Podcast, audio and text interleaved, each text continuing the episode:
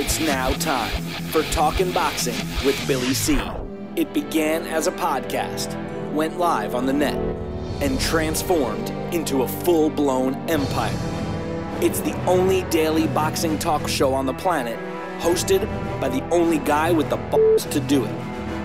Many have stepped into the ring, many have tried to take the belt, and one by one, they've fallen. Another victim of the undisputed heavyweight champion of Boxing Talk Radio.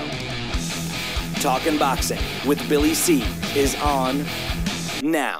My style is impetuous, my defense is impregnable, and I'm just ferocious. I want your heart.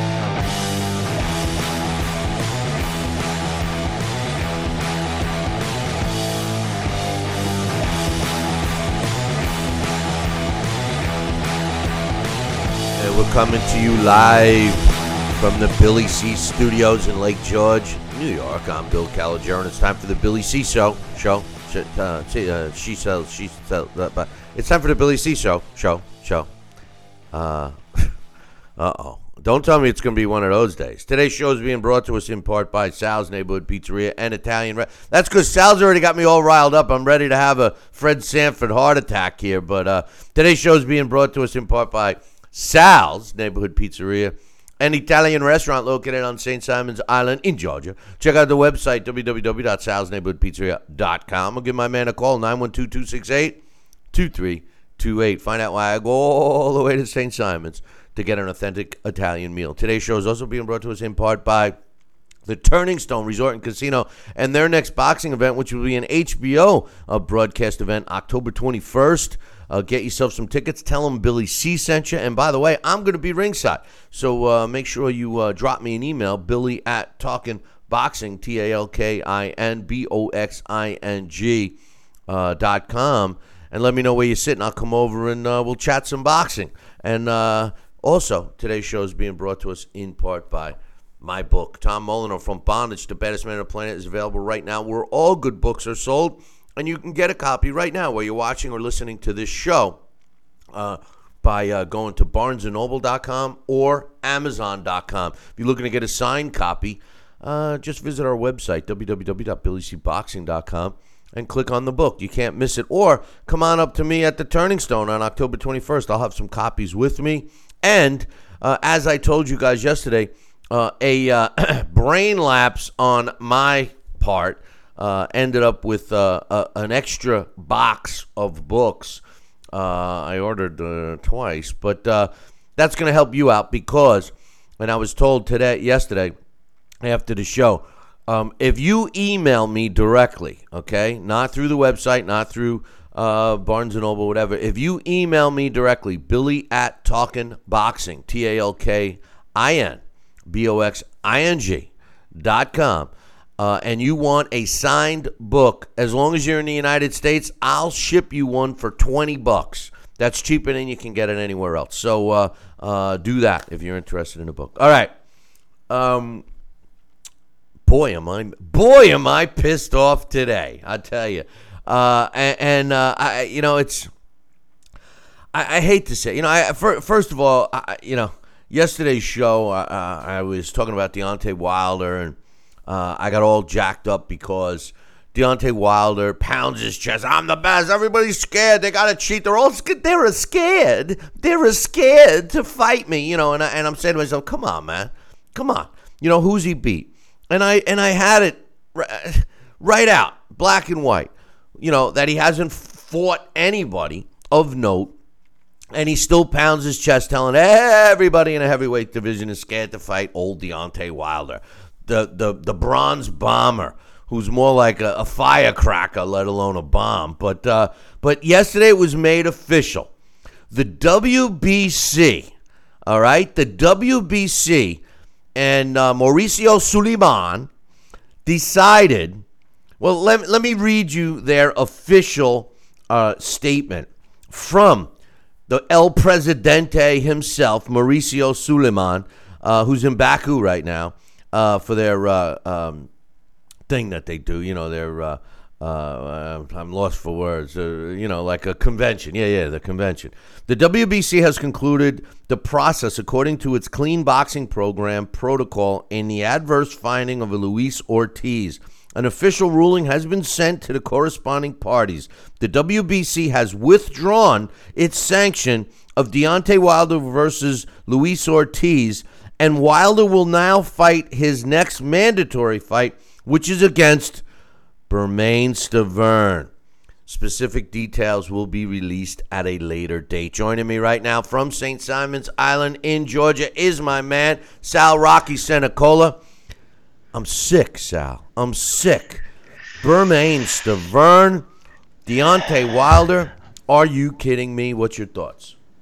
Hey, well, he did it once. He's gonna do it again. What do you, you know? This is this is boxing today. This is what happens. You know, uh, you got fighters being called out on PEDs. You got it, it, it was never like this 20, 30 years ago. And uh, it's it's the tiptoe around the tulips, the tulips on a man's head, not the tulips in the ground. Uh, and I think Deontay Wilder, two lips, like to tout and like to say what he's going to do and how he's going to do it. But the bottom line is, uh, you know, I think that uh, this whole thing and Bermane Stiverne, hey, you know, let's let's uh, we got to get past it, Bill. We're gonna get past it. well, hey, hey, hey, but here's my my my hang up with Deontay. Has nothing yeah. to do with Deontay Wilder, the person. It has no. to do with the fact that he pounds his chest and says he's the best. Now, yesterday when I when I broke down his record, there's no one on that record. I mean, Chris Arreola was a, a, a contender uh, did fight for the vacant title against the aforementioned Stiverne, um, but we all knew that he was there for a payday. Uh, basically, quit uh, in the ring. Gerald Washington was a former football player. I give him credit for Szpilka. Uh, that win, that's one. Johann Duhaupas, Eric Molina, uh, both uh, just guys that he should have dispatched a lot quicker than he did. Jason Gavern is is is a, a, a farce and and uh, uh you know uh, the worst thing for the sport of boxing. Malik Scott was a fixed fight. Uh, Sergey Liakhovich uh, was a guy that was there for the payday, as was Audley Harrison. I mean, this guy has gotten no wins on his resume that he should be pounding his chest for. And Berman th- let me let me explain some interesting facts about Bermane Stiverne. Um, right now, first of all, He's 39 years old right now, uh, eight years older than uh, uh, Deontay Wilder. Um, he's six foot two, which is five inches shorter than Deontay Wilder. His reach is 77 inches, which is six inches shorter than Wilder. All right. Um, when he steps in the ring with Deontay Wilder in November, it'll be almost to the day two years since his last fight. Two years since his last fight. 39 year old. Remember, his last fight was Derric Rossy in uh, November of 2015. And the fight before that was when he lost to Deontay Wilder. Now, when you look at Bermane Stiverne's record, he's got two wins against Chris Arreola. That's it. That's it. That's all he's got on his resume. I mean, Bermane Stiverne is is a fraud in himself. And here's the worst part. The worst part is he's ranked number one by the WBC. Number one. I, I mean, how do you rank a guy number one when he hasn't fought in two freaking years? I mean, listen, I, you know, I could see them saying, okay, Ortiz, you know, you, you, you failed the test. Fine. But give him a real fighter. Give him Dillian Whyte or even Dominic Breazeale, who who, who uh, lost a, a, fight recently. You know, I mean, I would take either one of those guys. But Bermane Stiverne, 39 years old, hasn't fought in two years. Come on, Sal. I guess we'll call him the opponent. I'll tell you, uh, it's gonna it's gonna be a swan song. It's gonna be a showcase for Deontay Wilder to do whatever he wants to do, how he wants to do it, and he's going to look great doing it, and he'll he'll stop this guy, and hey, he'll go on to the next. I know, Bill. It doesn't make sense. I it, it is what it is. Oh, but he is fighting and defending his title against the number one ranked contender. Don't forget that. You know, that's you know, it's funny you say that because that is what they get to say. They get to say that. Well, you know, it's just mandatory. I mean, um, we It's don't pick- mandatory. we Hey, don't pick who he gotta do. He's obligated. Yeah, we don't pick who he fights. I just fight the guys they put in front of me. Well, they're putting bums in front of you, Deontay, and they're making you look bad. Because if you're as half as good as you think you are, you should be fighting a real opponent. Let me let me tell you another thing. Inside information about Bermane Stavern that I know personally. He doesn't even train. He doesn't even train. This is a guy going for a payday. This is a farce. This just solidifies my opinion that Deontay Wilder, from a boxing standpoint, not as a human being, is a fraud. Is a fraud. And yesterday I got criticized on uh, uh, on some of our uh, uh, comments pages, uh, wherever the hell they are, may- maybe uh, YouTube or whatever, that he was not the worst. Uh, you know, people uh, are trying to even throw the race card at me, saying that uh, you know I'm just prejudiced because you know he's a black guy. You know, give me a break. You know, I was defending Mike Tyson, who I love. In case you haven't noticed, he's black too. You know, so I, I mean, come on. Um, you know, they're saying, oh, Deontay Wilder uh, wasn't the worst heavyweight in history. As a matter of fact, several people stated uh, on the message boards that John Ruiz was the, was one of the worst, or Oleg Maskaev was one of the worst. But let me let me just say one thing about John Ruiz real quick. All right, John Ruiz, boring fighter, yes, yes, even more boring than Floyd Mayweather. I mean, this guy was boring to watch. All right. But here's an interesting stat about John Ruiz. It was something like maybe 13 of his last 16 fights were against either world champions, former world champions, or top three contender. In the top three, not top five, not top 10, top three. You know, they, they magically bring these opponents for Deontay Wilder, and they all of a sudden they appear in the top 15 so that they're, they're okay. Uh, John Ruiz was not a terrible champion. He fought former world champions in David Haye, Nikolai Valuev, um, he Ruslan Chagaev, James Toney, um, Fres Oquendo was a top uh, three contender. So was Golota that he fought. Uh, so was uh, Jameel McCline. He fought Evander Holyfield not once, not twice, but three times. He fought Kirk Johnson, who was a number one contender, 32 and 0 when he fought him. Roy Jones Jr. He fought. Hasim Rahman. Uh, and he also fought my heavyweight, Fernelli Felice, which was a, a, guy that I had. But anyway, I just figured I'd throw that in. The the bottom line is this, Sal. The, John Ruiz fought some good opponents. You can't compare his resume to uh, uh, to Wilder's. Wilder didn't fight anybody of that caliber. Well, you know, he's got the O, and it uh, is is his calling card right now, and that's what he's using. And uh, you know how he got there is easily spelled out just by what you just mentioned. He hasn't really fought too many top contenders that uh, that would have given him much of an opposition. So here we are. Uh, he's going to walk through Stavern, and uh, we'll have rumors and ruddles and ripples of uh, him fighting Anthony Joshua. Next, we'll have ripples and rumbles of him fighting a real contender, but that won't happen either because uh, you know it's going to eventually the metal uh, the rubber's going to have to meet the road, and he's going to have to. Uh, his fans will demand it, and uh, you know right now they're still riding the coattails, riding the uh, the career and his glory, but uh, you know he, he's going to have to. You know he can't keep fighting the bum in a month. Hey, listen, hold that thought. Let's take a short break. When we come back, um, we will uh, continue uh, this this I, I, say this discussion. So uh, don't go anywhere. Billy C will be right back. Check out BillyCBoxing.com now, or feel the wrath of the mighty mustache. Oh, that hurts! Why are you doing that to my face? I hate you. I hate you. That's BillyCBoxing.com. Consider this your warning. Now back to Billy C. Interact with the show at BillyCBoxing.com.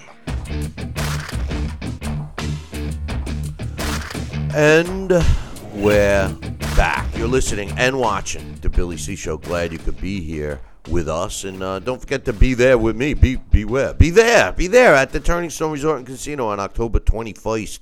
Check it out. Get yourself some tickets, and uh, I'll be there ringside. I- will be thirsty, so you can buy me a scotch or two. But uh, anyway, I'm here with my man uh, Scout. Scout. Uh, Scout. I'm, scout. I'm here with Scotty, Scout man. I'm here with Scotty. Scotty, Scotty Senecola uh, from uh, St. Simons. But uh, anyway, I, I'm just really disappointed uh, because I, I, was looking forward to Deontay Wilder fighting Luis Ortiz, Sal, and the reason is because I want him to to beat a real fighter. I, I really do, you know, because then it adds more fire and interest in the potential matchup between uh, Deontay Wilder and, and Anthony Joshua. Anthony Joshua is the best heavyweight in the world. Deontay Wilder can't even come close to trying to justify his record versus Anthony Joshua's. Anthony Joshua has progressively increased his level of opposition, and he dethroned the guy who many thought was uh, the controller of the heavyweight division, despite uh, Klitschko losing to Tyson Fury. True, the facts are the facts, and you know, and I, I, I don't know when I should say this because I know it's just gonna get you all riled up again. But I think Deontay Wilder is a better fighter than what his opposition has yielded. Wait, wait a minute, wait a minute, wait a minute, wait a minute. Uh, how can you, when you say that, how do you base that on on on what? I mean, you can't look at someone who has fought uh, uh less. I'll just be kind and say less than stellar opposition in despite looking good again. I mean, everybody looks good hitting a heavy bag, Sal. So how hey, do you, know, how do you good? say Canelo that? Alvarez looked great against uh, Julio Cesar Chavez Jr., but that was a human puncher bag. And, and and and what's different with Deontay Wilder fighting Johann Duhaupas and Eric Molina and, and, guys that laid down for him like Malik Scott? I mean, I mean, how, how can you say that he's better than? than we think. I mean, I, I don't get it. I, you, don't you need to perform at some point to to get those accolades? Yes, you do. You do. What I'm saying is he's been a carefully wrapped up package. And I think once he has the opportunity to fight a upper level intense fighter, I think he's going to rise to the occasion and I think he's going to challenge himself and you'll see a very good Deontay Wilder do his better job and uh, rise to the occasion and, and show us what he's got. I, that's what I believe. I believe that. I but, believe that. But but here's the thing. And you you know, you used to agree with me on this. A fighter, it's like a, it's like any, it's like a sports team. If you fight terrible opposition, then all of a sudden you face a good opponent. You never had a chance to get better by increasing your level of opposition. And like a team, if they played the worst team in, if an NFL team played the worst team in football week after week after week, the same terrible team and they finish the season undefeated, are they really the best team? You know, and, and, the same can be said for individual sport like boxing. You know, when you look at a guy like Deontay Wilder, you could say all you want. Oh, he's got the tools, he's got the power, he's got this, he's got that. But when he hasn't displayed it against a real opponent, how do you know he still has the tools? And then, and then the worst part is if he loses to a guy, a substantial opponent, everybody's going to say, "Oh well, he was exposed." when in a sense, it's not even Deontay Wilder's fault that he's been coddled. I truly believe, as much as people may not believe me, but I truly believe that Deontay Wilder, it's not his fault. It's that somebody else in his camp sees that he's a fraud and is trying to protect their golden goose egg. Because the truth of the matter is, is if he was, in, if his level of opposition was increased, I, I think the real Deontay Wilder would have been, would have come out. I, I just I find it hard to accept that you think that oh he's going to show you that he's better uh, when he fights a good opponent. I, I don't know. I don't know. He tries very hard to knock out these subpar opposition that they give him, and he struggles. Well, I'll just tell you another thing, Bill. Sometimes, sometimes, not all the time, but sometimes a fighter fights the kind of opposition he's in with sometimes he doesn't look good against a lesser opponent because uh, he he doesn't rise to that occasion. He's not challenging himself, whether it's psychological or what. But there's many times where you know a fighter can fight a lesser than stellar opponent, and he will not look stellar in his defeating this opponent. Uh, uh, it's it's it's one of those things.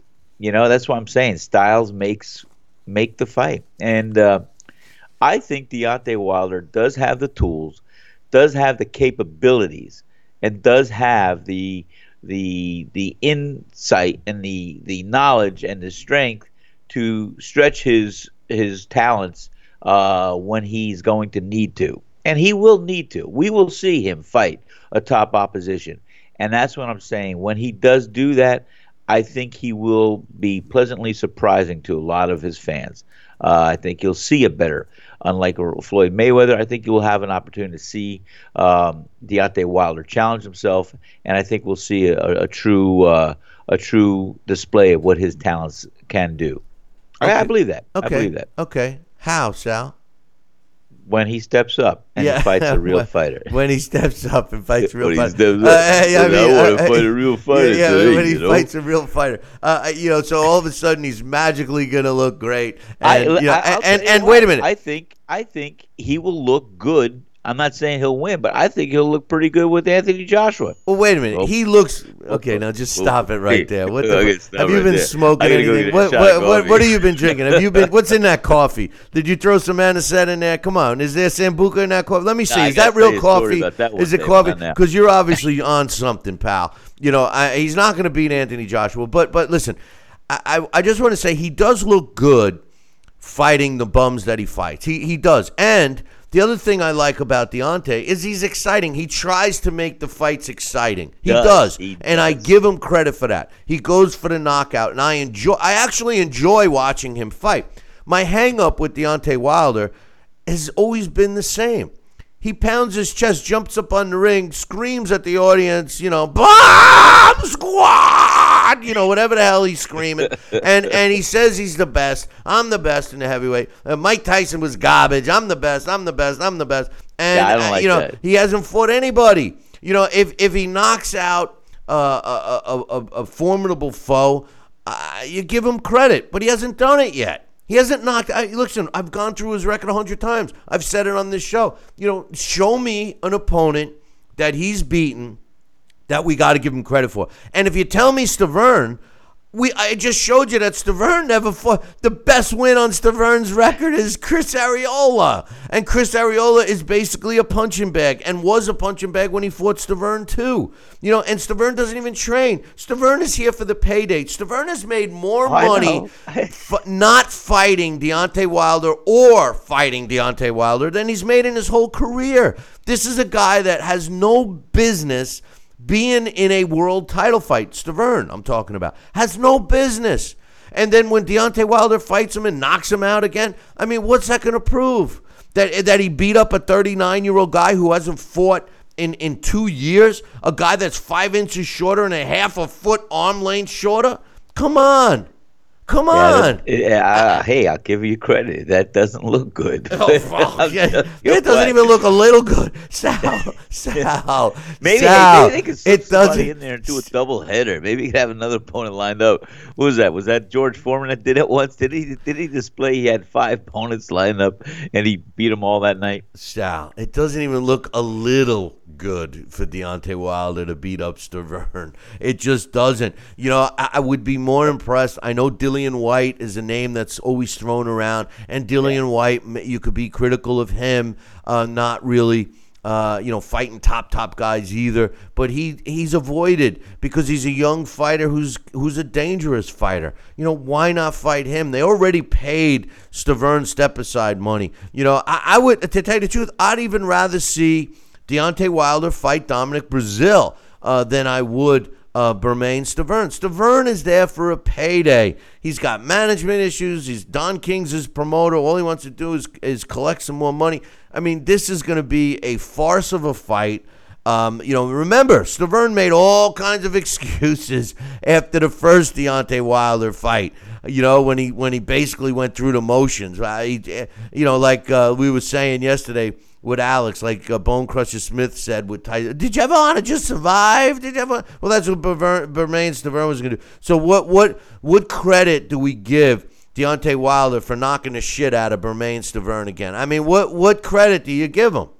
Well, we'll see. Maybe maybe Staverne's going to rise to the occasion as well and come in and ready to fight. And uh, we'll see. Be a different Staverne, but he's had a two-year rest period. That's more than 18 months than uh, we've heard other people like wait. Hey, listen, two year rest period. I'm sure he was resting, you know, on his ass, eating what he wants to eat, you know, not to not train. It's not like he's been training hard for two years. You know, this is a guy that's been loving life, you know, uh, collecting paydays for not fighting people. You know, I, I, let me tell you, true. this this sti- this stinks. Yeah. Th- this this stinks of of, It of a stink. It does stink. conspiracy with the WBC and uh, Al Haymon, who's uh, uh, who's the uh, uh, advisor of of of Deontay Wilder. This stinks of a under the table payoff uh, to the WBC. It stinks of that. You can't tell me. Even though Staverne has uh, been, you know, uh, avoided, so to speak, or, or uh, first of all, he shouldn't have even been the number one ranked contender for the WBC. How do you become a number one ranked contender without fighting? I just don't understand it.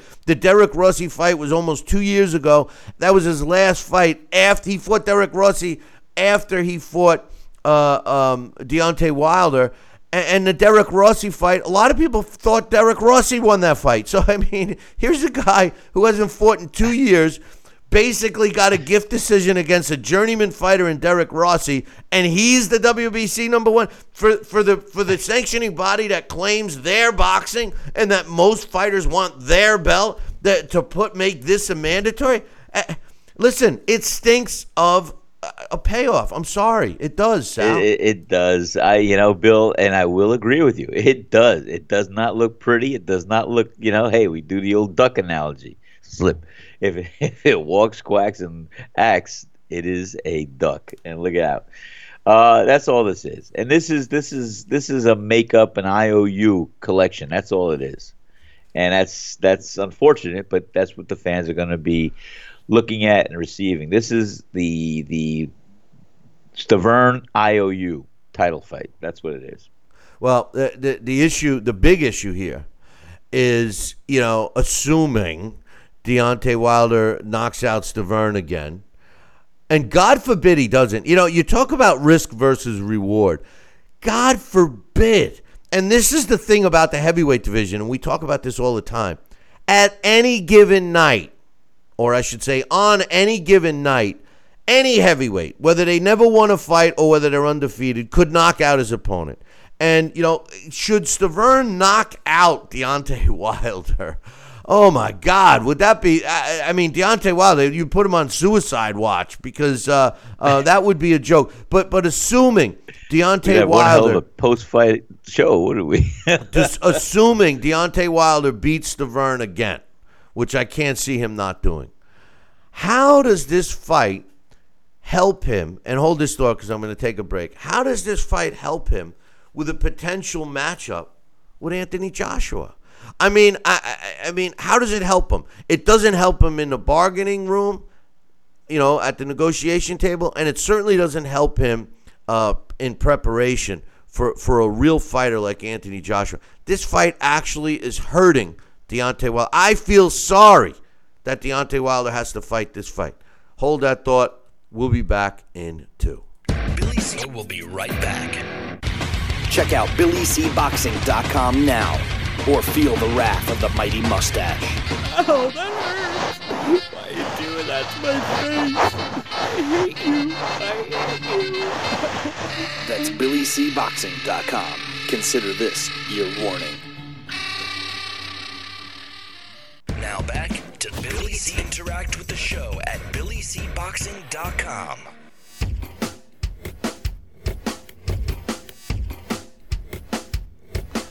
And we're back. You're listening and watching the Billy C Show. Uh, don't forget, come join me and all the rest of the fight fans for the next uh, HBO event up at Turning Stone, uh, October 21st. Get your tickets today. Demand the Billy C discount. You know, Sal, I'm, I'm sitting here watching you eating, drinking, using the bathroom whenever you want. I mean, you got it made over there. I got I got to sit here, and whether I have to go to the bathroom or not, whether I'm dying of thirst, whether I'm starving, ready to pass out from uh, sugar problems or whatever, I can't move. You, you're up and down. Uh, you're visiting people at the door, calling other people on the phone. I mean, it's great to be you, huh? I'm, I'm, I'm multitasking, man. I can tell you that thing. You should get your dog who's still sleeping by your leg and put one of those Saint Bernard little baskets around his neck and let him go do your errands for you. Well, he, t- he takes care of himself. He's selfish, selfish guy, you So, know. But hey, you know, I got something to say, Bill. If I could say, geez, it. that's rare. Go ahead, say something. let's look at it like this. All right. So Deontay Wilder is going to fight Bermane Stiverne. And he is going to probably do what we all anticipate his outcome and what he's going to do. He's going to do what he can do to showcase and, and look good. And guess what? This is going to be his tune up fight for Anthony Joshua. That's all this could be. He's going to then look for Anthony Joshua. This is his tune up fight. This is his last real good tune up fight, and then he's going to go to Anthony Joshua. That's what I see. Sal. Comment? Sal, yeah, I got a comment. Deontay Wilder. I mean, you could make an argument. Yeah, face? yeah. You, you, I don't could- think he's looking. You you could make the you'll have to argument. agree with you, that. you can make the argument that Deontay Wilder has had 38 tune-up fights so far. I mean, how many more friggin' tune-up fights does he have to have? And and and let me ask you this: Yes. you you step in the ring with a guy like Anthony Joshua, who, in my opinion, I mean, I've said it a million times. I think he's the best heavyweight on the planet right now, but not just because I, you know I think so. Look at look at look at him. I mean, the guy he displays a great jab. He's already showed that he's got heart. He's gotten up off the canvas when we thought that he was never going to get up. He, he came back from being so exhausted that a, a mosquito land on him would have would have dropped him that night against Klitschko. You know, he he he leaves. He takes a a potential robbery scorecards out of the mix by knocking out a guy like Klitschko and he seemingly gets better and better and better. This is a guy that has increased his level of opposition and has come up and stepped up to the plate and, and succeeded at the task. He's been challenged and he's passed. He's learned things along the way in the ring while he's fighting. Deontay Wilder has never had that opportunity. And I say opportunity because it's not Deontay Wilder's fault. It's whoever's making the fights for Deontay Wilder, whoever's making these deals behind closed doors, and they say to Deontay, "You think? Let me tell you something. I would be shocked if Deontay Wilder isn't as pissed off about fighting Bermane Stiverne as I am of of him fighting him. Deontay Wilder wants to shut guys like me up. He wants to win a real fight. The powers that be aren't letting him do it, and the reason is." they know that he's got some weak uh, chinks in his armor. You know, nobody's worked that body. If I'm Stiverne, and now that I know I'm in this fight and I start training because I, I know that this guy is not uh, too yet. big in training, right? You know, you better put down the cheeseburgers and, and start training. You know, I, I work on a, a, a game plan that's going to really work the body of Deontay Wilder. He, he's done, you know, for a big six foot seven guy, he doesn't weigh that much. I mean, he's a 220 pounder at best. Uh, he, his physique is more uh, like a basketball player. He's got that uh, athletic, tall, slender, athletic build. You know, somebody's got to work the body, get in inside. You know, and uh, and and try to try to break him down. That's the uh, Bermane Stiverne's only chance. But Deontay Wilder is not uh, uh, gaining anything in a fight against Bermane Stiverne that's going to help him against Anthony. First of all, first of all, giving up, uh, you know, getting a five-inch height advantage and a six-inch reach advantage is not going to help him when he steps in a ring with a guy the same size who's bigger, not height-wise, but a bigger girth and and stronger and uh, better jab. I mean.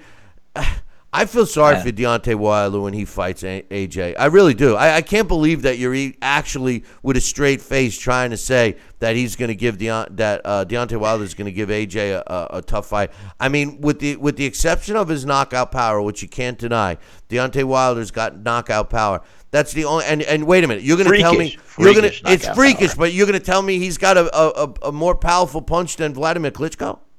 No, I'm not saying that, but I'll tell you this. I think, I think Deontay Wilder has a a, a, decent jab.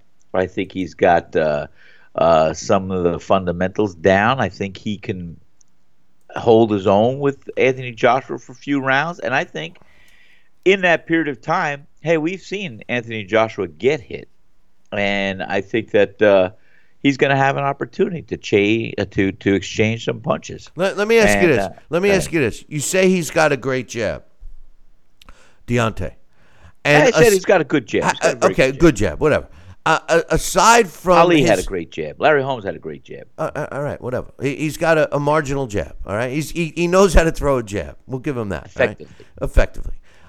Now, the only fight that I saw him throw a jab in was against Bermane Stiverne. Oh, you know, over almost three years ago.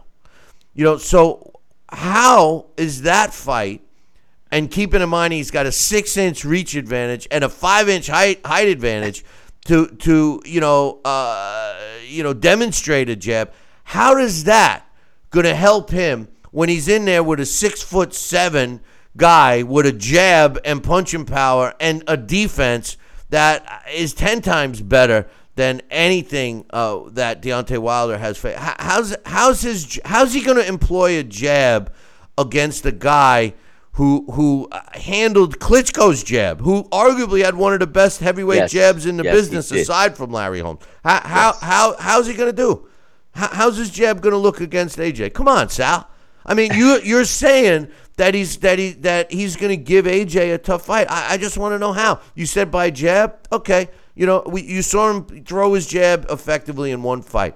So so now what? Is he just going to go headhunt Anthony Joshua? You don't think he's going to get nailed on the way in? I listen.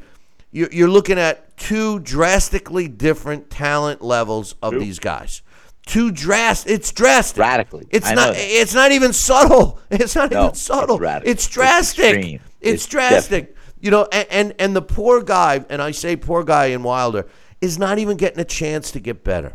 He's not having the chance to get better by fighting Bermane Stiverne. He's not. He's not, Sal. He would have had a chance to see a decent fighter, even though he was older, uh, with a good jab and some pump, punching power and some movement, and Luis Ortiz. Luis Ortiz was the best fight for Deontay to improve. It really was, Sal. I, I agree with you, and we were all looking forward to that fight, and we would definitely have seen a, a Deontay Wilder having that opportunity to rise to the occasion and show us what he has, uh, maybe go deep into the fight. But uh, it, it didn't happen, and so listen, if everything we know about boxing is true, and Deontay Wilder, he pounds his chest, he feels he's the best, and you know what? No fault of his own he's where he is because he's been guided, he's been managed, he's been able to position himself or his uh, his camp and his team has been able to position him in a in, in where he is today. And I feel, you know, the the the the showcase is going to be over with this last fight. I feel that, you know, all said and done, his next opponent will be Anthony Joshua. And they'll have a rematch clause and they'll say, "Hey, this is it. The guy's either going to rise to the occasion and be who we hope he is, and and and let Deontay Wilder be who he thinks he is. And worst case scenario is he loses, but he has a rematch clause. So remember, a fighter is a commodity. You ride the horse that's winning for as long as you can, and you make it happen. That's what they're looking at with Deontay Wilder. Well, you know, he's supposedly with a great uh, advisor in Al Haymon. This fight against Stiverne, even assuming he wins, assuming he wins quickly, knocks out Stiverne. Stiverne's there for a payday. He's probably making plans for after the fight already. I, I, I mean, you know, I, you know, he he knocks him out, and and now everybody's going to be screaming for AJ. Deontay Wilder is going to have no negotiation power against AJ. AJ is going to be like, "Listen, you're going to come to England." And and is it, you know you know you know what the funny thing is? The funny thing is is Anthony Joshua wants to come fight in the U.S. And, and if I'm Anthony Joshua, I stay to hell in England because they could sell out hundred thousand seats, ninety thousand seats, whatever, and especially for for Deontay Wilder fight. You know, so so Deontay Wilder by fighting Bermane Stiverne is hurting himself long term. He's hurting himself in the bargaining room. He's hurting himself on, on his resume. He's hurting himself on, on the way people look at him.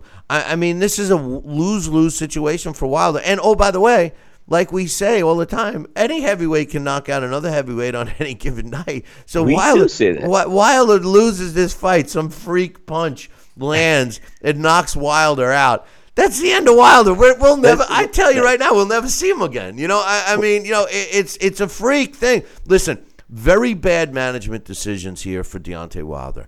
Um, I would have, uh, you know, if anything, you know, maybe maybe what they're going to try to do if they beat Stiverne is is go after Joseph Parker. Uh, that's the only way that that would increase the bargaining chip for uh, for Deontay against AJ. Um, you know, to pick up that other belt. Uh, I, I don't see anything else. And and oh, by the way, you know, uh, Joseph Parker, he's the odd man out. Joseph Parker's the guy that you know who's going to fight him next. You know, Anthony Joshua is better off fighting him in the UK and collect all the belts and tell Deontay Wilder to go take a friggin' hike. Who the hell needs Deontay Wilder? And then Deontay Wilder will pound his chest and go, he's he's scared of me. He's scared. Nobody's scared of Deontay Wilder, Sal. It's a scenario almost like that mirror, mirrors the uh, 160 pound, uh, 160 pounders, the uh, middleweights with uh, Triple G going against Billy Joe Saunders to collect that last belt. So, you know, we'll see. Uh, I think, like I said, Bill, I, I think Deontay Wilder. I'll just put it this way: is a better fighter than what we give him credit for.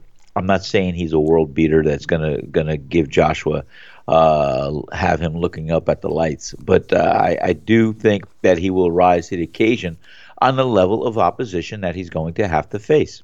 And only- uh, the that's only- the kind of fighter I think he is. The only rise that he's going to do is the eventual rise up off the canvas because I, I I have I have faith that he'll eventually stand again, but uh, he will be uh, uh, laying on that canvas most likely. Uh, you know, looking up at those lights as you suggest when and if he ever steps in the ring with Anthony Joshua, but. Uh, um, uh, this this is terrible for the sport, terrible for the heavyweight division, and quite honestly, terrible for uh, Deontay Wilder uh, to uh, not be able to fight Luis Ortiz. Uh, WBC ordering uh, Stiverne next. Hasn't fought in two years. Complete joke. And I, I honestly question whether some powers that be at the WBC has received a little envelope uh, with either uh, some uh, cash stuffed in there or some voucher to go get the cash to stuff in there. I, I, I'm sorry. And speaking Does that of, happen? Yes, it does. Yes, it does, my man. Um, How naive. uh, How speak- naive. Speaking of the WBC, um, a guy who I don't think deserved any other chances uh, with his career, being Julio Cesar Chavez Jr. I mean, this guy's No, know, definitely not. No, he- no, no. he- He's staying on the Houllier. He's got he's got more lives in boxing than Freddy Krueger has on horror the flicks. guy doesn't I mean, even want to fight. yeah. Get him out. Well, well, He's he, done. he he had said that he was going to be fighting former uh, WBC uh, super middleweight champion Anthony Dirrell, but it was announced uh, yesterday that uh, Anthony Dirrell is not fighting Julio Cesar Chavez Jr. Instead, Anthony Dirrell uh, is taking on uh, Dennis Douglin, uh, who's uh, 20 wins and five losses. Uh, you know, I the Durrell brothers are bad for the sport. They just bring, you know, the sucker punch from the from the trainer. I mean, you know, we've heard stories. They just they're, they're problem. The whole camp is a problem. You know, they cause issues at fights. They cause issues at weigh-ins, uh, at commission meetings. Uh, I, I really wish we never had to watch a Dirrell brother inside the ring again. Um, with that said, uh, it's a typical PBC move, uh, and uh, it will be televised uh, on a uh, PBC event. on November 17th, in case anybody uh, wants to watch that. And one other thing I wanted to mention real quick was that uh, Sekio Bika, uh, the Scorpion, if you will, 33 wins, seven losses, and three draws with 22 knockouts, former super middleweight champion, uh, will return to the ring. He's going to be fighting in Australia on October 22nd uh, against a journeyman fighter, uh, Geard uh, Ajetovic, um, for uh, a vacant international WBC belt. When, when the hell was the last time Sakio Bika fought? Like you know, in the '90s. I mean, come on. You know, you know what bothers me about these guys? Yeah, And it's not- They take a lot of time off. They well, rest. it's not. It's not the fighter because you know the fighter.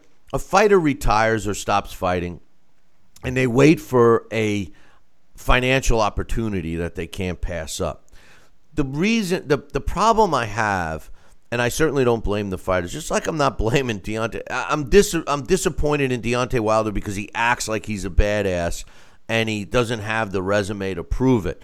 But I don't blame it on him. It's the people handling them. And what I blame this Sakio Bika return, people know the name, Sal. So the promoter who should get more blame for not promoting anymore, recycles these names that they know and they hope to sell tickets rather than cultivate and build up a new fighter, a young fighter. Uh, you know, and this is where the sport gets hurt in the long run. If promoters were doing their job and promoting young fighters and, and creating new names, we would have a better, more competitive sport. But instead, they're lazy. They just want to make their cut. So what do they do? Rather than spend the money and do the like you refer to grassroots promotion, uh, they re- they grab a guy that most people have heard of and throw him on a card against the journeyman that he should beat. And then lo and behold, after he wins, he gets an immediate fast track to a world title. So uh, it's it's a vicious cycle and it's hurting the sport long term. Yes, it is, and I agree. And it, like I said, it's the old grassroots promoters. Like I'll tell you, Lou Duva was a genius. The way he used to promote all the the world champions and uh, all of us out of Ice World of Totowa. And you know, we took it from Ice World. We went down to Lake City, went to Vegas, went all over. And the same thing, you know, you need a grassroots. Lou Lou would we would sell tickets. Uh, we would have this. We, I mean, it was amazing, and we would sell out. That whole ice world was was was. You couldn't sit down. You had thousands of people, thousands of fans, relatives everywhere coming out to see the local fighters, and uh, some of them that rose to the level of uh, world class competition and became world champions. Now, I think that uh, what you said earlier, promoters getting back to the grassroots or would like to try and cultivate that young talent. Hey, if they want to ta- uh, latch on to a known name where they're going to sell some seats and tickets by a known guy, a commodity, then they should start showcasing and pairing those rising stars with that same champ that they or same contender they want to they want to ride on the coattails and and that's the only way they're going to showcase these young developing fighters that can uh, be a, a main event fighter one day is if they have them exposed uh, on a on a national level uh, as on the undercard of of these big names and that's it they should get the same names that they're cultivating and that's it Well, you know, the point is, is that a promoter should take a, a young fighter and, and build them up and, and develop a fan base, et cetera, et cetera. And then, you know, you, you end up with fighters that have a following and fighters that have, you know, progressively improved. A, real fighter, if you will. A real fighter, if you will. Now, I'm not suggesting Sakio Bika is not a real fighter because he's a tough guy. He's a very hard fighter to watch, a very rough and tumble style. Uh, but people have heard of him and they can bill him as a former world champion. So people that haven't heard of him say, "Oh, he must be good. He's a former world champion." So it, it's just a lot of the blame has to be put on the shoulders of the promoters themselves and the television networks for approving these fights, and of course the management of the fighters. Um, but nonetheless, uh, you know, more power to Sakio Bika uh, for uh, um, you know getting another opportunity. I, I just think that uh, it's a shame that we're uh, forced to see the retreads uh, over and over and over. we are Well, we got uh, couple of emails here I wanted to uh, get to. Uh, the first one I wanted to uh, read real quick was the one I didn't get to yesterday from my man Mitch. He says, I just want to expound on something about Triple G and uh, Canelo. He says the WBC clean testing program is done by VADA. However, it doesn't guarantee that you'll be tested. It does uh, put fighters in a random pool or lottery, if you will, for VADA testing. So it's different than simple random VADA testing. It just allows VADA to select you from the pool or lottery uh, if they choose to do so. That's what uh, Triple G and Canelo participated in. So to say they both didn't cheat or both weren't were clean isn't necessarily true. It depends on if their names came up in the pool. Usually the top 15 ranked guys are the names in the pool. The reason I say this is because the WBC says both fighters successfully completed the program for a given fight. Successfully completed and actually being tested are two different things. While it's a start, I hope one day we'll have year round or at least testing from the day the fight is announced uh, or 12 weeks before a fight takes place, whichever is longer. The key to catch those who cycle and mess their uh, time clock up.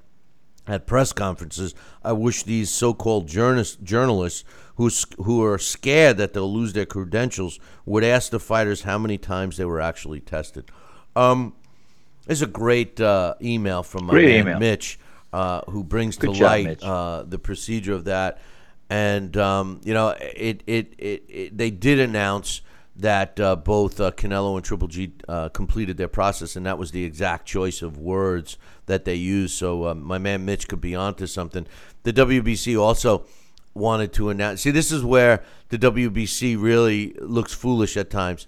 Um, they were the ones that said, "Hey, by the way, we've ordered the Triple G Canelo rematch."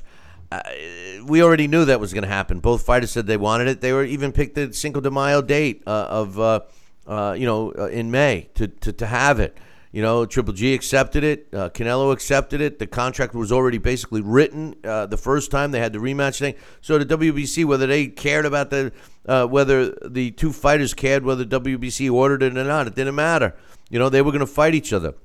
Here's a case where the fighters don't need the belts and the belts need the fighters. You know, and this is very uh, obvious when the WBC puts it like that. Oh, we're ordering the fight. If they didn't, and they said, well, you know, we're not ordering a fight. We're taking our champion, who's Triple G. We're going to make him fight Joe Schmo. And Triple G could say, hey, screw you. I'm fighting Canelo for another multi million dollar purse. Here's your belt back. You know, so the sanctioning body doesn't want to do that because they gain by having big names as their champions. I mean, it's it's pretty cut and dry, Sal. It is cut and dry, and, and you know that's why I said boxing is a business. At first, it's a business, and you know we we we have the rankings for a reason. We have the world champions for a reason, and fighters are the commodities that the promoters, the the uh, managers, the trainers usually want to want to ride and uh, stay on the same horse if they keep winning and keep uh, keep them up there with the money where the money is. Hey, it's, you know, I, the other day I was in the bar and a horse came in. And, uh, well, he didn't say that. I, I just looked at him and I said, "Hey, why the long face?" You know. and- hey, listen, we're gonna take a short break when we. Yeah, geez, Wilbur. Um, we're gonna take a short break when we come back. I gotta get a couple more emails. Uh, so, uh, you know, don't go nowhere. Billy C will be right back. Part of the Billy C Boxing Network. Check out BillyCBoxing.com now or feel the wrath of the mighty mustache. Oh, that hurts. Why are you doing that to my face? I hate you. I hate you. That's BillyCBoxing.com. Consider this your warning. Now back to Billy, C. Interact with the show at BillyCBoxing.com. And we're back. You're listening to the Billy C Show. Glad you could be with us. And uh, I'm here with uh, my man uh, uh, Sal Rocky Senecola. And Sal, you must be stuffed. I see you Oh, Man, eating like a- a pig I- over there. I made mean, geez, Great, you feel good, huh? great Re- breakfast. I'll re- tell you, I was baking and cooking, and uh, man, I'll tell you, it's Ready, great. you're ready to take a nap after the show. After you, it's like Thanksgiving over there, you know. I mean, come on, man. You know, I but uh, go and work for 12 hours. hey, oh, oh yeah, like I like like No, I don't. Give me a break. We're gonna be. We'll be there till 12 o'clock tonight. Give me, give me a break. I wake up at four o'clock. I write this show. I, I you know, it's, no, it's never know. ending. Hey, it's it's it's what we do. It's no.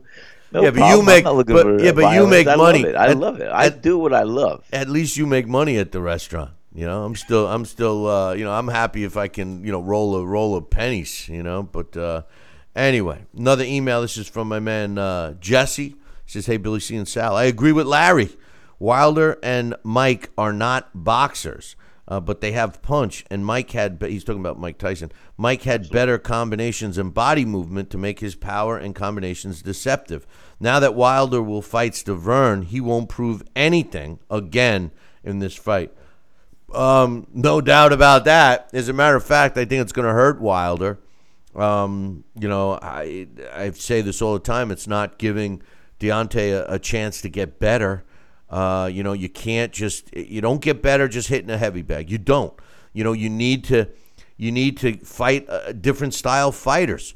You know, uh, Stiverne is going to bring him anything he hasn't seen before. As a matter of fact, he's going to go after Ber- Ber- Bermane Stiverne a lot quicker than he did in the first fight. The first fight, he was he was, you know, very content outboxing him. Now he's going to try to show that uh, Stiverne doesn't belong in the same ring with uh, Deontay Wilder, and quite honestly, he doesn't. So uh, uh, I agree with that. He says uh, even though Jarrell Miller, yeah, and is another guy. This is another guy that you know his biggest fight to date so far is is against Washington, and uh, uh, you know Jarrell Miller is a big mouth, roly poly, fat heavyweight that wouldn't stand a chance with any real fighter. I mean, they're just positioning him to be another sacrificial lamb for. Uh, Deontay. But anyway, he says uh, even though Jarrell Miller uh, can't box, he knows his fighters. Though maybe he would be better off uh, on TV. An interview he does say says that Wilder's overrated and he's been coddled and analyzes other boxers pretty well, uh, but he can't uh, carry that over in a fight. He has his own flaws that he hasn't fixed yet. Who the hell is he to be critical?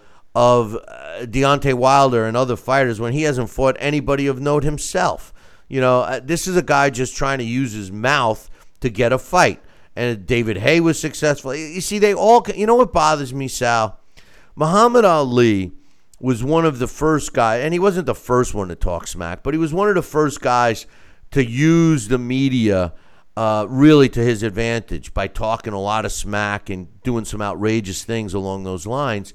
But the big difference between Ali and his smack talk, and definitely David Haye. David Haye was was a fraud. I mean, I, he was just a joke. And Jarrell Miller. These guys that that that talk smack, they're not backing up what they're saying. Muhammad Ali did. Muhammad Ali would talk smack, and then sure enough, he uh, would would do what he said he was going to do. These guys, you know, when David Haye said, "I'm going to do this, I'm going to do that," oh, wait till I get in the ring with Klitschko. Oh, I'm going to do this, and all he does is run like a scared little bitch. Then he has the balls to put his little hurt toe, his little hurt pinky toe, up on the podium to try to get people to believe what he's crying about. I mean, that's a joke. It, it kind of ruins it. And I can't believe that fans actually fall for that shit today. I, I really, I, I can't believe it that they still fall for that hype.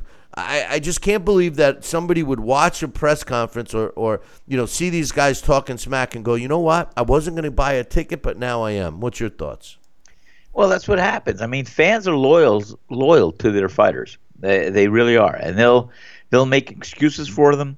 They'll uh, they'll follow them. They'll buy them. They'll they'll they'll spend money for them, and and that's that's part of the the commitment fans have with the with their personal favorites. And um, do fighters take advantage of it sometimes? Maybe they push the envelope here and there, but you know, fighters have become showmen in a sense too today. They've used like like we've seen with MMA. We've used what they what they've seen in uh, WWF wrestling. Um, you know, they they see that hey, we got to be controversial. We got to do this, and sometimes you know, it works. Sometimes. You know, that's that's just it. Where the promoters have not been the ones to promote and and uh, and um, showcase and, and do things properly like they used to do for fighters. Uh, uh, getting known and, and throughout the world and get the notoriety, get the fame, get, get everything else about them, get the support around them. Fighters have tried to do that for themselves too, and uh, you know it's it's like I said, it's a different era of boxing. That's all. Good, bad, or indifferent. It's different.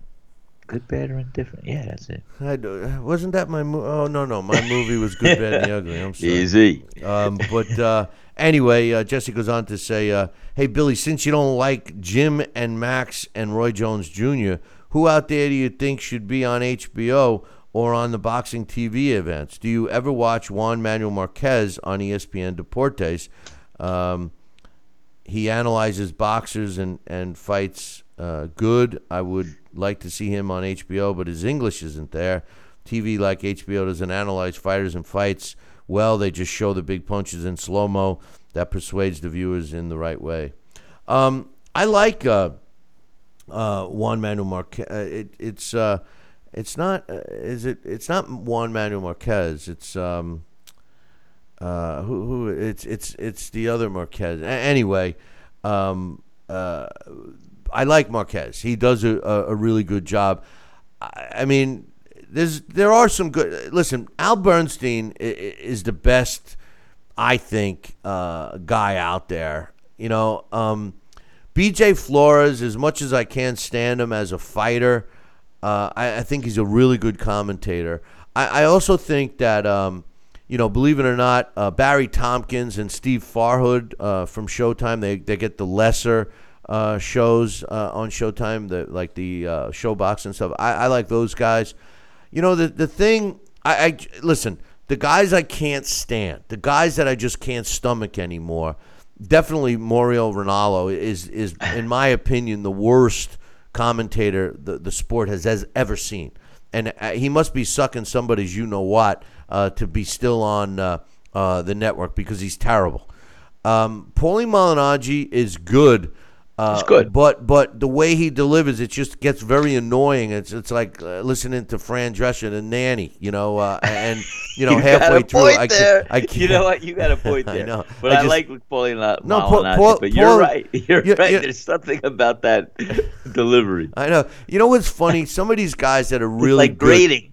Yeah, it's like fingers, uh, nails on a chalkboard. Chalkboard. But uh, you know, i- i- it's like some of these guys that are really good commentators. You know, a la Paulie Malignaggi, B.J. Flores. You know, when they start referring to their own careers, that's what bothers me because I mean, yes, Paulie Malignaggi was successful, but eh, it wasn't all that. Roy Jones Jr. obviously was successful in his younger days as a as a fighter. But it is so sickening to listen to him refer to himself in the third person all the time, not just sometimes, all the time. As far as Jim Lampley's concerned, he used to be a really good commentator for boxing. I feel he's lost his ability to call a fight without punch stats, which is subjective. So, I, I mean, you know, Max Kellerman, I, I don't know what to think of him. You know, sometimes I just think he's a corporate guy and he does whatever the teleprompter's telling him to say. Uh, so I, I don't know, man. I think we're, we're we need some new blood, man. We need uh, we need me and Billy Sal. and Sal. We, we need we need us. Yeah, you know. I mean, uh. Uh, that's what we need. But uh, I don't know, man. I don't know. It's it's a tough one, you know. But uh, I definitely uh, uh, I do like Marquez. He's uh, uh, he's good. There's no uh, no good. And it's Raul, isn't it? Raul Marquez. It's Raul Marquez, not Juan Mon- Manuel. But uh, anyway, thanks for the email, uh, Jesse. Um, this last one's from my man uh, Willie, uh, who's uh, actually in the chat room right now. And by the way, if you're watching or listening, no matter where you are, if you want us to uh, uh, refer to your uh, comments, uh, you got to come on over to the uh, uh, BillyCBoxing.com chat room.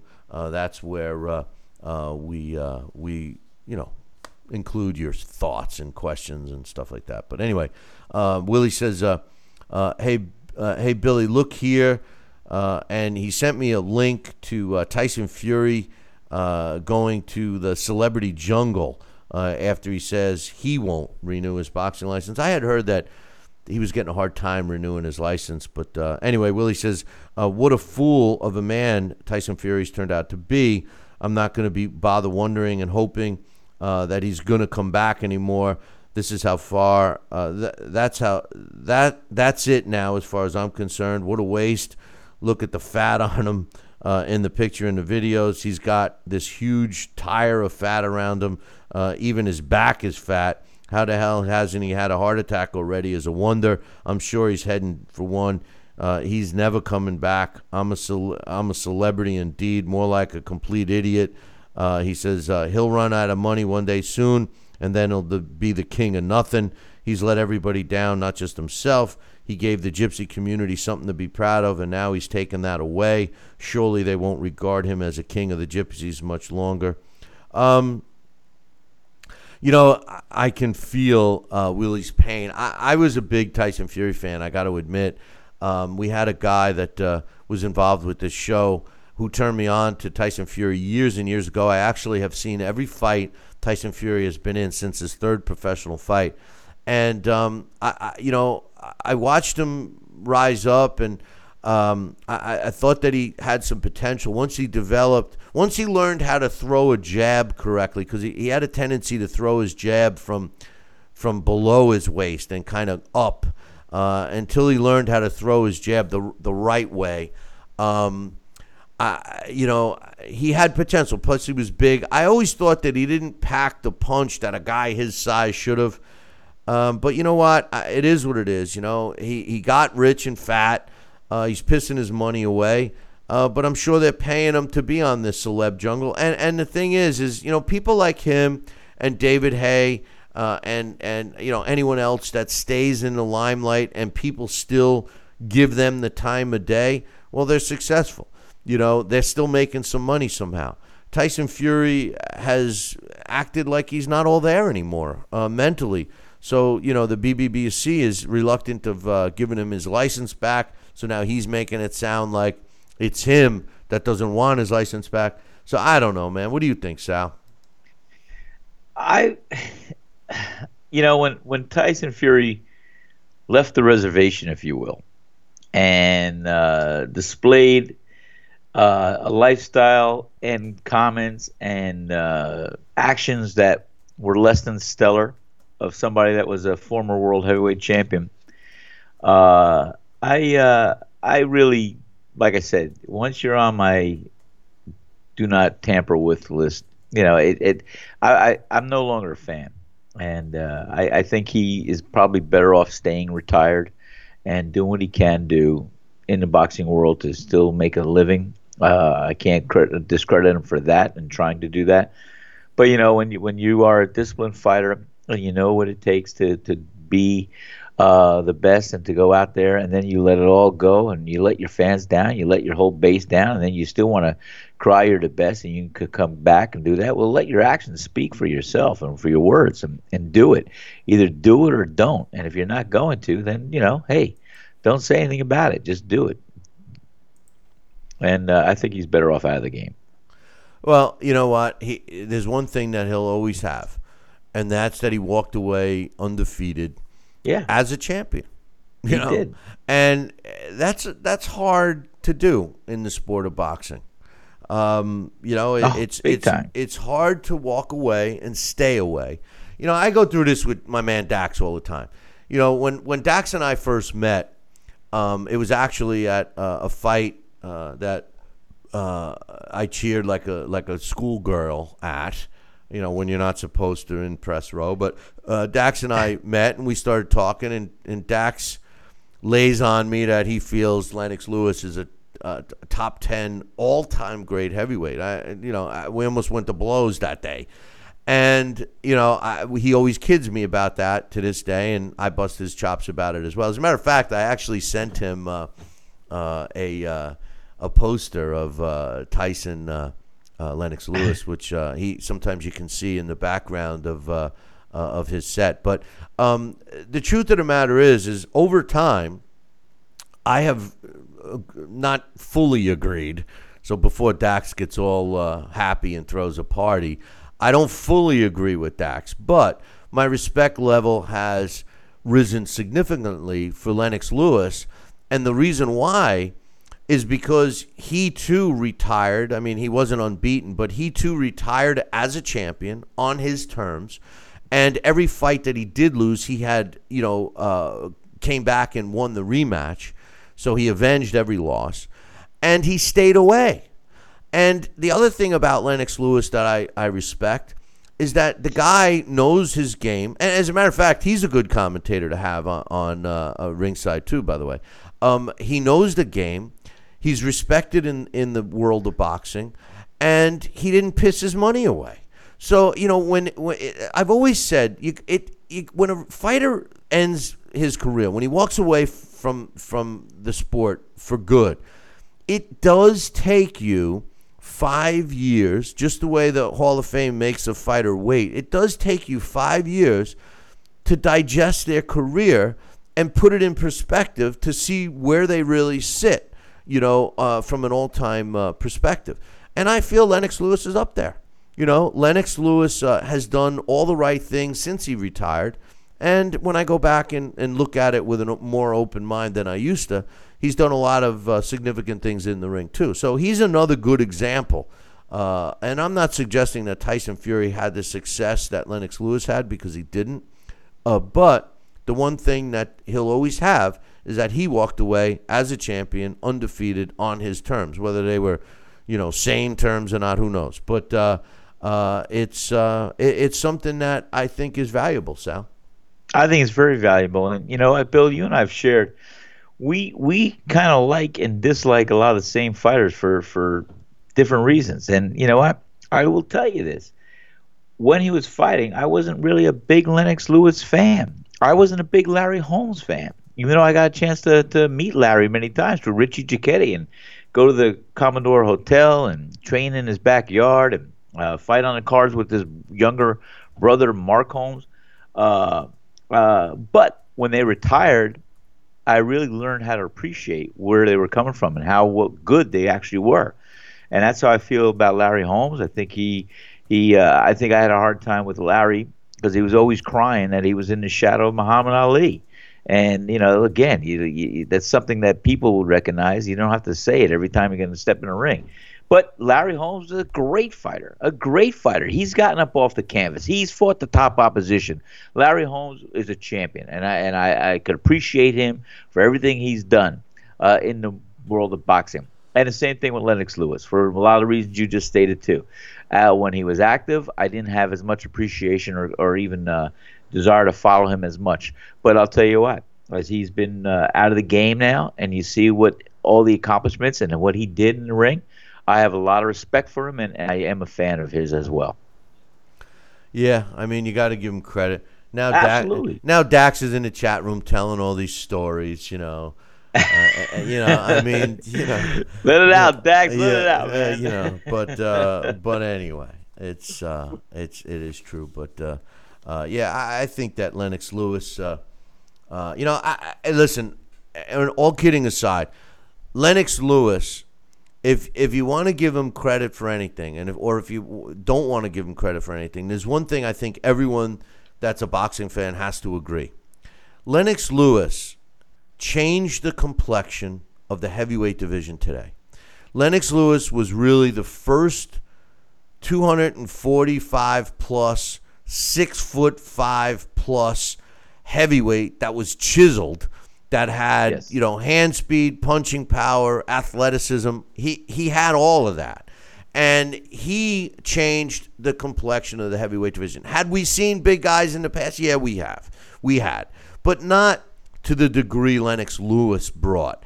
And since Lennox Lewis, we've seen several others. And now we look at the heavyweight division as complete monsters. When you see a guy that's six foot four and he weighs 230, 240 pounds, and you say, oh, God, he's little for a heavyweight. You know, I I mean, I mean, listen, Sal, that says it all. I, I mean, when, when, when I'm looking at Chris Arreola uh, stepping in the ring and he's only six foot four, uh, you know, you say to yourself, holy shit, what's happened to the heavyweight division considering 30 years ago? Muhammad, Ali- listen, Muhammad Ali was Muhammad Ali considered was a big was a monster. Yeah, but 220. but that's what I'm saying. You know, he was considered a monster. Seven- Jack Jack Johnson in the early 1900s was considered a monster of heavyweights, and he was six foot six. He, he was under six foot I, one. I thought Jack Johnson, the way they talk about him, was seven feet tall. I, I know, I know. You know, so I mean, and he was six foot, and Mike Tyson never weighed more than uh, you know in his was big. prime.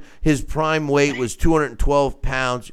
Uh, you know, yeah, Jess Willard was big. How Primo- big was Jess Willard? I think he was six seven, six six. That's big. You know, uh, Primo Back Carnera. Primo Carnera was a big guy, over six six. You know, but but these guys didn't have the athleticism that Lennox Lewis No. had. You know, I mean, look at the heavyweights. Jack Dempsey, one of my favorites. You know, never weighed more than 185 pounds. Rocky Marciano, never more than 180, 88 Five pounds. foot ten, Rocky know, Marciano. Sam Joe Langford- Louis, 185, 190 pounds. Sam Langford started out as a lightweight, was regarded as one of the best heavyweights of all time. Was uh, looked like a, a, a- beer barrel in there. That was his physique and was knocking guys out. You know, uh, like you said, Muhammad Ali was what six foot two, six, six, foot three. Yeah, Six foot three, 220 pounds when he was in his prime. yeah, you know, and, and he was considered a monster. My man Sonny Yep. Liston, one of my favorite fighters of all time, six foot one. Uh, Are you kidding me? Sonny Liston, I thought was about six six, six I- five. he's six foot I mean, one. that's what I'm saying. These guys grow growing up and hearing the legendary stories and how big they were. Like I said, Jack Johnson, I can't believe you told me. And and, and Sonny Liston, I thought he was like a monster. I know, I know. Well, Jack, the way they talk about Jack Johnson is, uh, you know, when you when you read stuff on Jack Johnson, I mean, like you said, you know, you you get this you get this picture in your impression. that he he was larger than life. But you know, the large. thing about Jack Johnson is Jack Johnson was such a great fighter. And, you know, unfortunately for today's youths, um, they judge Jack Johnson. You see, today's youth only wants to give credit where they can watch a fight on film. They don't buy into the, um, you know, the writers and, and all of the stuff that was said. You know, you got a, a thousand ringside reports all saying how great he was, and they don't believe it because they can't watch the video. And so, so you have these old time fighters that are not getting the respect they deserve because they came and fought during an era before technology uh, could could chrono chronolog or whatever uh, record uh, not chronological but cr- record record Porky Pig uh, I went to Porky Pig's English Abadi, class. abadi, abadi, abadi. yeah you know but uh, um, you know uh, before technology could record the history and when you do watch this, the um, you know limited footage of, of of Jack Johnson out there, you don't get really the feel of how good he was because remember these were one camera shots, no lighting. The guy was cranking the damn thing to to get the film speed. You don't see his hand speed. He was a defensive fighter. Uh, you know, he didn't engage as much as, as as fighters of his era did, but they couldn't hit him, and he was extremely powerful. You know, Jack Johnson definitely Sal, one of the greatest heavyweights of all time, and on my all-time great heavyweight list, he's he's number one. I mean, you know, I, you know, it's I don't even have my list here, but I'm sure he's number one or number two. I mean, Joe Louis, uh, Ali, him. You know, I mean, uh, Rocky Marciano. I mean, those guys are all tops, all time. Well, you got definitely a top five that you could probably easily mention. And you know what? I, it's a shame because what you said is so true. I only saw one little cranker of an eight millimeter film of Jack Johnson, and I didn't see anything really special that he did in that little cranked eight millimeter film reel that I saw. I, I, it, it didn't give me the impression that wow, this guy was the world beater he was, but he was, and uh, I'm sure it had a lot to do with the, the particular fight I had the opportunity to see, as well as the lack of uh, quality with the film. Yeah, well, my my point is is that prior, realistically, prior to like the late seventies, you could even say nineteen eighty, the footage, even even great fighters like Sugar Ray Robinson, uh, there is no f- known footage of Sugar Ray Robinson as a welterweight, and many, uh, all the writers of the time said he was the, the best they have ever seen, um, and and Jack Johnson you know, yeah, in cases where these guys came prior to the film technology advancements that that you know today we see high definition. I mean, you sit in front of a, a big screen TV and you feel like you're in the third row. You know, I mean, um, and, and you can watch that on YouTube for God's sakes, you know. But but I, you have to have an open mind and try to read as many ringside accounts of these all-time greats as you can, and then make a judgment. Don't try to go by just watching footage. I, I mean, you know what puts it in perspective, Sal? When I wrote my book about Tom Molineaux, who uh, was a freed slave, he was born a slave, you know, uh, got screwed because of the color of his skin, fought in the first world title in 1810. And I have a listener one day when I'm, I was re- talking about the book before it was released, and he says, "Oh, I want to know more about Tom Molineaux. Can you send me any YouTube clips of them? YouTube clips? You know, I, I mean, I, you know, as a matter of fact, I put them in the acknowledgments. you know, eh, this is the mindset I know. of the youths, the youths, as uh, as was said in the film. But uh, you know, the funny thing is, uh, you know, uh, YouTube. I mean, uh, they can't even understand that the cameras weren't even invented yet. You know, what I mean, or they weren't being used on a regular basis. You had to stand still for uh, two minutes and had a little explosion for light. You know, and the whole nine. I mean, you know, They and he chiseled them on the cave wall. yeah, well, that, like that that, was when fighting. that was when you were a kid. But uh, you know, I, I mean, I don't know. Anyway, hey, listen, we're gonna take a short break. When we come back, we got a couple other things to talk about. I got, uh, uh, well, you're just gonna have to wait uh, until uh, we come back because uh, we'll be back in two. Billy C will be right back. Part of the Billy C Boxing Network. Check out BillyCBoxing.com now or feel the wrath of the mighty mustache. Oh, that hurts. Why are you doing that to my face? I hate you. I hate you. That's BillyCBoxing.com. Consider this your warning. Now back to Billy, C. Interact with the show at BillyCBoxing.com.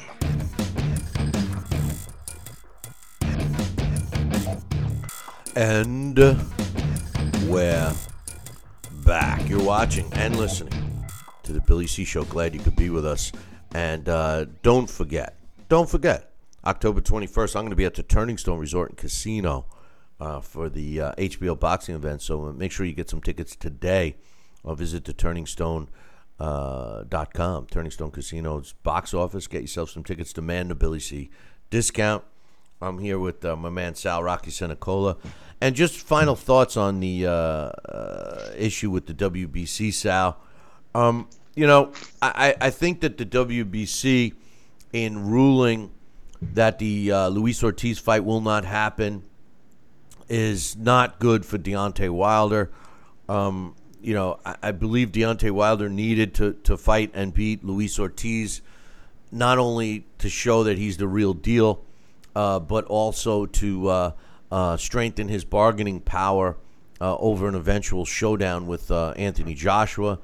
I think that uh, you know it seems pretty pretty obvious to me that there was some underhanded uh, activities, suspicious activities uh, that went on uh, for the WBC to, to, to pick Bermane Stiverne. This is not going to be a challenge for Deontay Wilder. Stavern is eight years older at 39 years old, five inches shorter, and he's got a foot shorter arm reach. Plus, the old man hasn't fought in two years.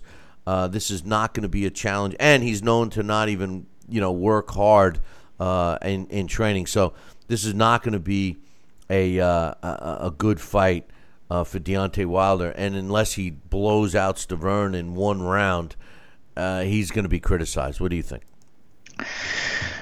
I think you're right too, and uh, you know it's uh, it is what it is. It's the it's the game of boxing.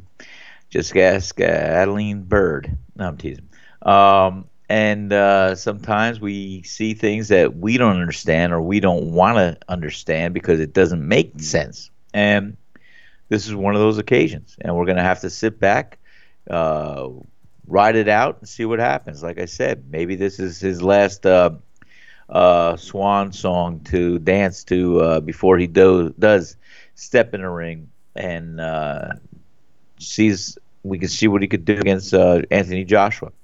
That would be a great opportunity for him. So, uh, like I said, You know, and that would be probably in the first quarter or, or by June of next year. So if they could do that, uh, and this is going to be one of those fights that's going to validate that. You know, like putting the cart ahead of the horse. Then you know we're going to have to sit back and just go through the motion and see what happens here.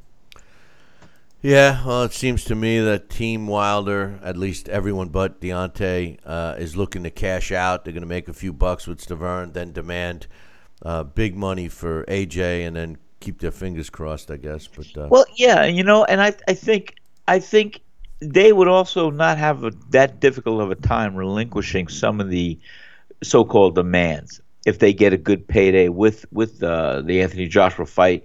Number one, both these guys seldom have fought outside their backyard. Uh, whether whether you call it Brooklyn or whether you call it uh, London, but uh, or England, but uh, you know, I think that uh, you know La- Las Vegas would be a great opportunity to bring Anthony Joshua here. I And, uh, forget or- Las Vegas. Every time we see fights in Las Vegas, we get the we get the sacrificial, You're right. You're uh, right. Right. paid You're off judges, the three blind mice. Well, I forget forget Wait, wait, Vegas. wait! I got a new saying. Las Vegas is for the birds. Adelie and Robert. Yeah, that's good. Yeah, that's it. Well, I don't want to say no. Vegas is for the Hey, listen. In lieu of the tragedy that took place in Vegas, I don't want anybody to, to, to you know get it mixed up. Uh, No, you know, no. obviously we're just referring to the. It's uh, a, it's a, wait, wait, Bill. Did I make a foul comment? we just we just want everyone to know that that uh, you know our prayers, uh, thoughts, and condolences go out to all of the victims of the uh, Vegas shootings. But Yeah. Uh, as No, far as yeah, the Las that, Vegas, that's for as, sure. As far as and, the no- you know, I didn't mean that. I meant no, no, I know, I know, decision. I know. But but as far as the. Nevada State Athletic Commission and that gutless, spineless piece of garbage uh, known as Well- Bob Bennett, we, we we can't stand you. But anyway, but- hey, don't forget, starting next week, we're going to be doing the. Uh, uh, trivia questions again, so start brushing up on your boxing knowledge. Uh, I have uh, a bunch of uh, Title Bout Championship computer games that I want to give away. So, uh, uh, but first, you got to get the questions right. But anyway, on this day, October fifth, first and foremost, I'd like to wish my sister a happy birthday today. It's her it's her birthday uh, today, and uh, I want to uh, wish uh, Nancy a happy birthday. But anyway, on this day, October fifth, in uh, 1985, Hilario Zapata wins a 15-round decision over Alon- Alonzo Gonzalez uh, to win the vacant WBA flyweight title. It took place in Panama City. On this day in uh, 1952, one of my favorite fighters, and I, and I have a pair of his trunks right here. I got uh, Joe Frazier and Kid Gavilan, and on this day in 1952, Kid Gavilan wins a 15-round decision over Billy Graham to retain his world welterweight title. Took place in Cuba. On this day in 1974, one of the greatest middleweights of all time, Carlos Monzon, knocks out Tony Mundine in the seventh round uh, to retain his world uh, heavyweight title, uh, middleweight title, and that took place in Argentina. On this day in 1991, Pernell Sweet Pea Whitaker wins a 12 round decision over Jorge Paez to retain his WBC, WBA, and IBF World Lightweight titles that took place in Reno. It's safe to say that uh, Sweet Pea had all the belts. Uh, on this day in 1936, Jimmy McLarnin beats uh, uh, Tony Canzoneri uh, to a pulp beats him to a pulp en route to a 10 round decision uh, in their welterweight fight that took place at Madison Square Garden in New York City. McLarnin improves to 54 wins, 11 losses, and 3 draws, while Tony Canzoneri drops to 118 wins, 18 losses, and 8 draws. McLarnin would fight once more a 10 round decision win over another one of my favorite fighters, and incidentally, Rocky Marciano's idol, uh, Lou Ambers. On uh, November 20th in 1936, uh, Ambers uh, dropped his uh, record at that fight to 60 wins, 4 losses, and 5 draws. And uh, McLarnin closed out his Hall of Fame career 55 wins, 11 losses, and 3 draws. That's what took place on this day in 1936. Hey, man, that concludes our show for today. Uh, make sure you tune in tomorrow uh, because uh, we're going to have a, uh, busy show scheduled uh, for you to close out the week. So make sure you tune in tomorrow morning. Same bat time, same bat channel. Until then, ciao, baby.